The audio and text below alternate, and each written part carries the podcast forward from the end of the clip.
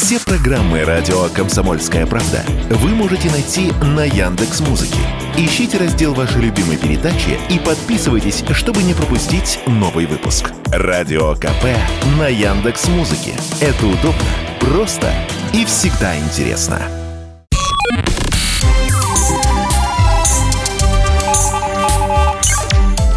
Передача данных.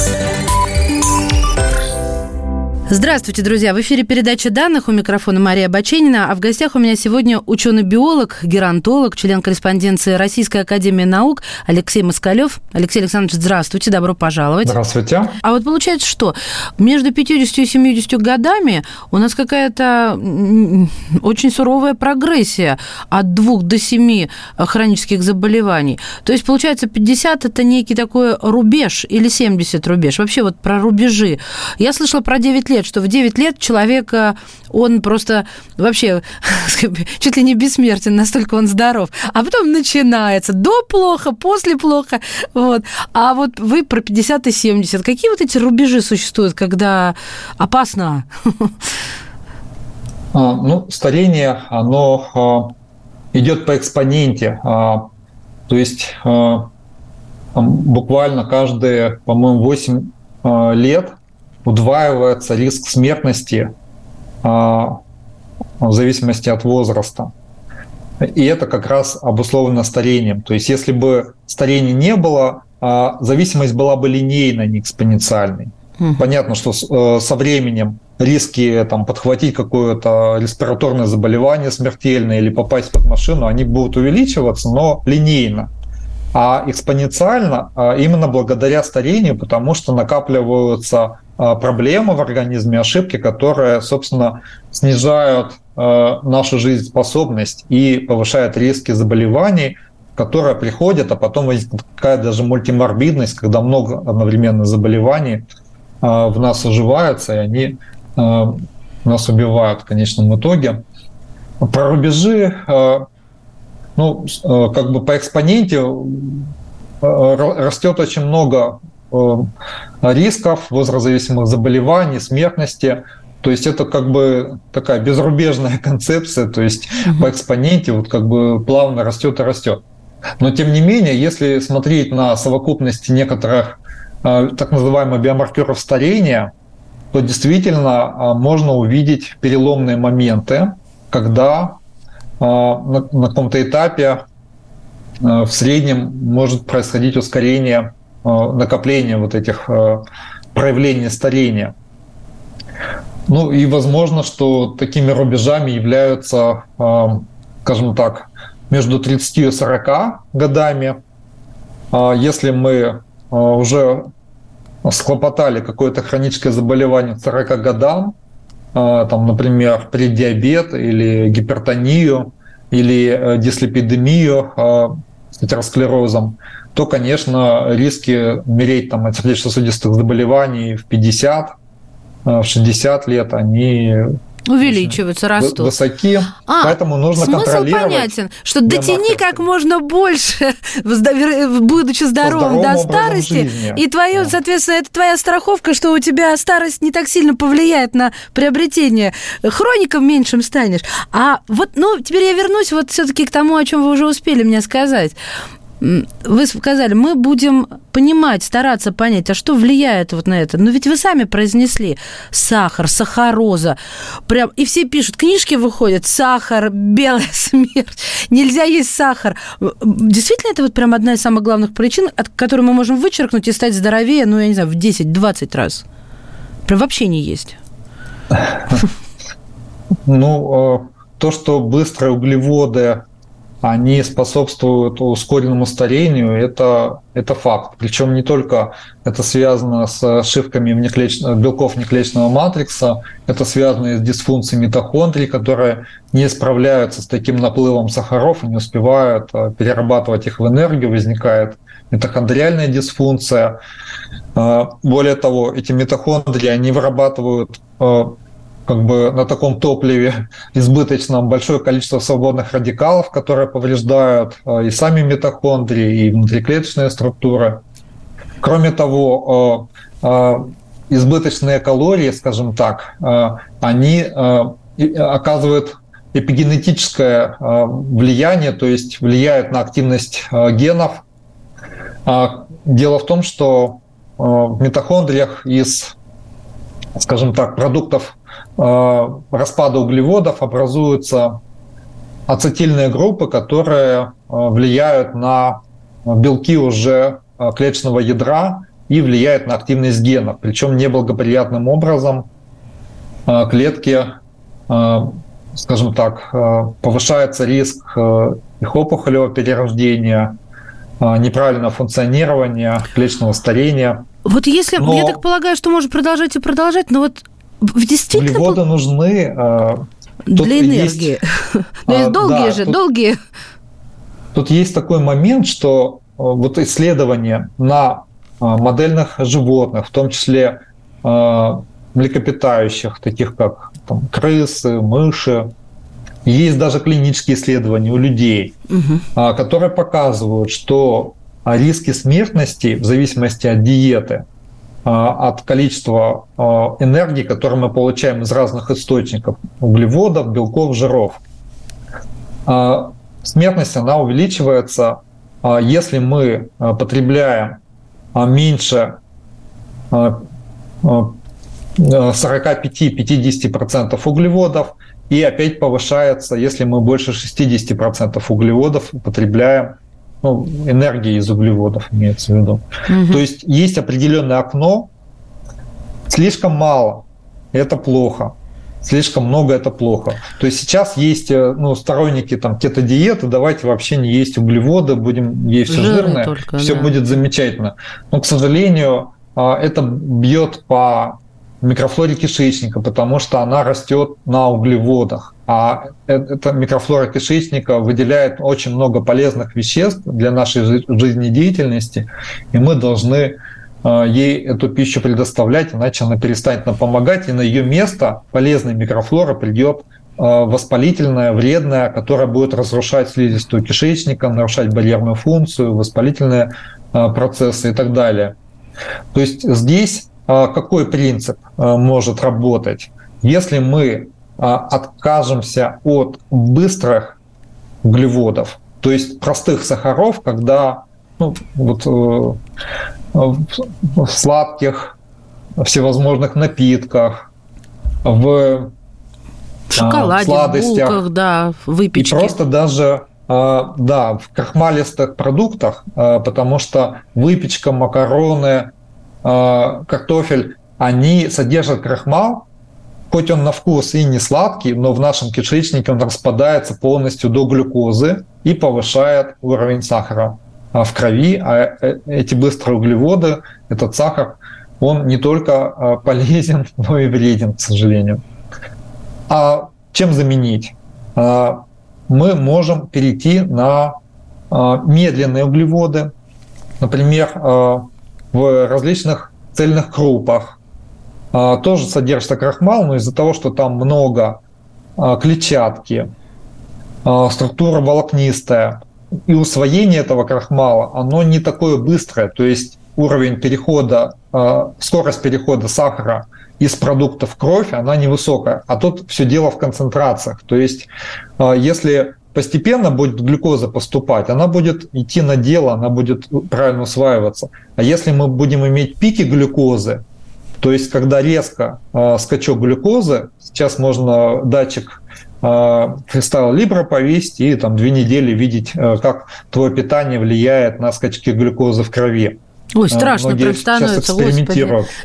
Но это же, это, это как раз э, замечательный инструмент. Ну, вы же не будете там себя хвалить или, или винить за это, или кому-то рассказывать, вы просто сами для себя делаете эксперимент. Какие продукты лично у вас вызывают всплески сахара?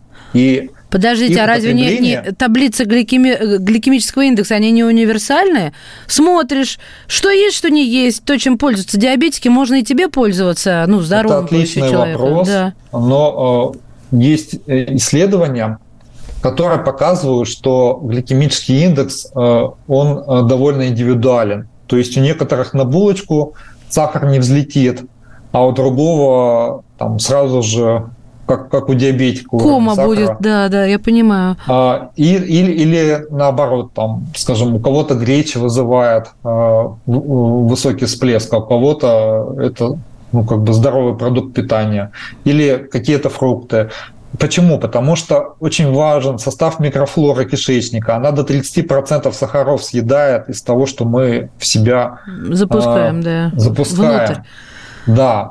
Она первая, которая э, пирует на на, ну, брожение, она, она выпивает там, потому что происходит процесс именно брожения. Слушайте, да. я вспоминаю, а, вот вы говорите... Она разная, у каждого свой Это состав понятно. микрофлора, у каждого своя инсулинорезистентность, то есть насколько быстро инсулин э, снижает уровень сахара в крови. Угу. Есть люди уже, скажем так, с инсулинорезистентностью, у которых этот процесс медленный, и в итоге долго держится высокий сахар. Ну, это вплоть до диабета, да, мы понимаем как бы, механизм диабета. Прервемся буквально на несколько мгновений и вернемся к проблеме старения и к ее решению. У нас в гостях ученый-биолог, геронтолог, член корреспонденции Российской Академии Наук Алексей Москалев.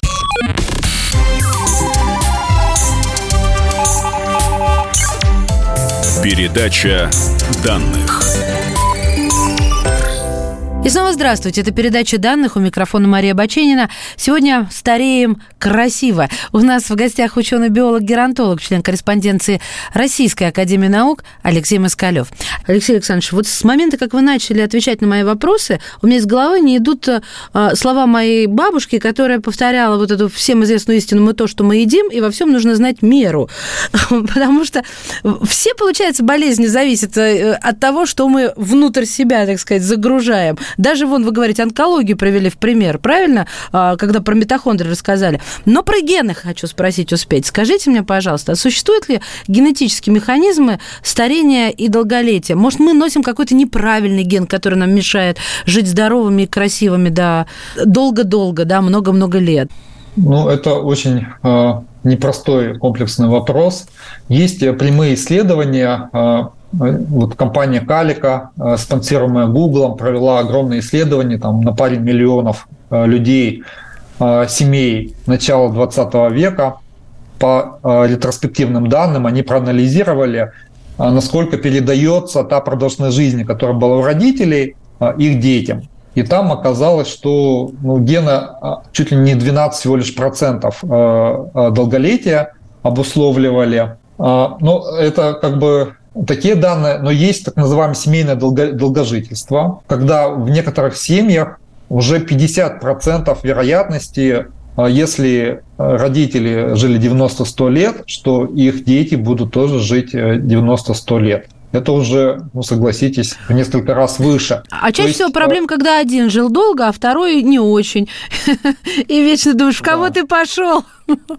В нашей как бы естественной жизни, да, и в природе, и в социуме а, нет отбора на долголетие. Угу. Природа не стремится нас сделать э, долгожителями, потому что такой задачи как бы не стоит. Задача дожить до репродуктивного возраста, оставить успешно потомство, а дальше наступает постгарантийный период, а, кому как повезло. И вот этих семейных, э, в семьях долгожителей, там повезло, там вот эти э, сочетания вариантов генов, способствующие повышенной стрессоустойчивости, устойчивости к болезням, они сошлись э, как бы в одном человеке, скорее всего, случайно, а потом, конечно, с большей вероятностью передается вот это сочетание уже большого угу. количества э, факторов долголетия наследственных э, от родителей детям. А в среднем как бы этого не происходит, потому что нет отбора на долголетие. Но с животными, когда мы исследуем гены э, на э, продолжительность жизни, как влияют, мы знаем уже несколько десятков генов, влияя на активность которых в одном случае снижая, в другом случае увеличивая, мы можем существенно продлевать а, жизнь этим модельным организмам. Ну, на простых моделях, как червячки, нематоды, там уже до 10 раз а, продолжительность жизни была продлена. У мышей пока что рекорд это почти в два раза. Это сколько? 1,75. А сколько? То есть сейчас мыши определенных линий доживают почти до 4 лет. Тогда как обычные мыши, ну, в дикой природе они полгода живут, в лабораториях э, ну, 2 года с половиной, редко больше. То есть э, есть э, исследования, которые показывают, что гены влияют на долголетие. Просто мы этого не видим в обычной жизни, потому что эволюция либо социальный отбор не действуют на, на, на долголетие, не, я поняла. Алексей Александрович, а, а что на вот от этих мышь, нематод? Я к тому веду, поймите меня правильно, что, ну хорошо, мы можем у них чему-то научиться, а как они увеличат срок э, моей годности к жизни?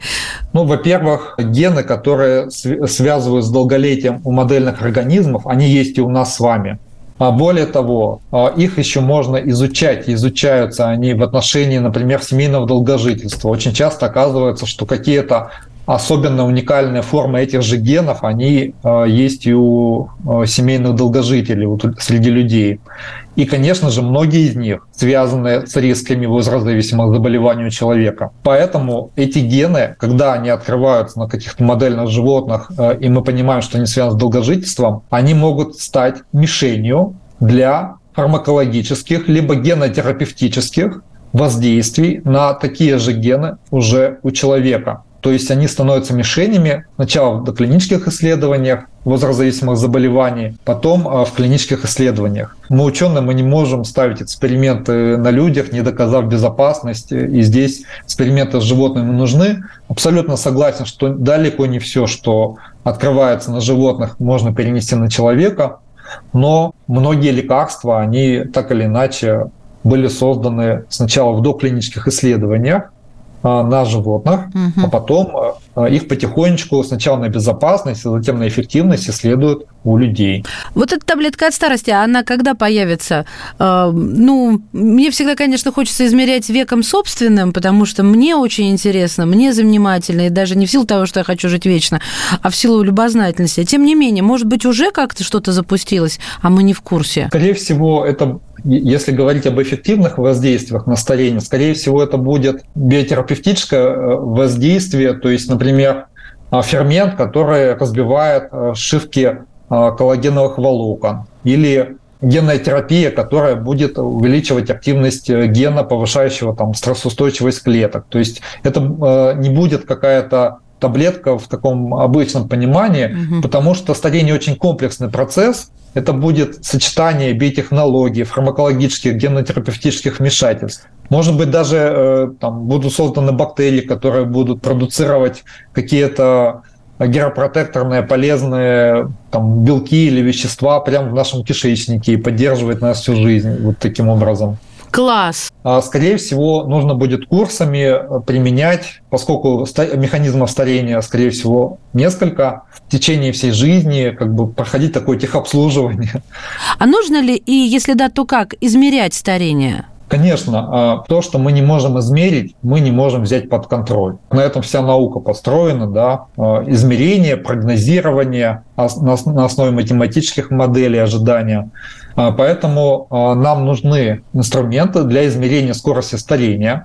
Опять же, у модельных животных мы можем измерить продолжительность жизни в качестве конечной точки исследования, да, то есть действует или нет на старение какое-то вещество или терапия через э, продолжительность жизни. Но человек живет э, десятки лет, и мы не можем такие клинические исследования на продолжительность жизни э, вести. Ну, точнее, если там препарат уже 50 лет применялся, мы, конечно, можем по ретроспективным данным что-то говорить, но это очень редкие случаи. Поэтому нам нужны какие-то параметры, которые мы можем измерить за месяцы, годы, и сделать вывод о том, имеет ли место замедление старения, или же оно а, двигается с такой же скоростью, как и для всех остальных людей, или же, может быть, даже где-то и обращается вспять. Это так называемый биомаркер старения человека, то как раз э, чем занимаются активно в университете Лобачевского и, я надеюсь, в новом институте биологии старения.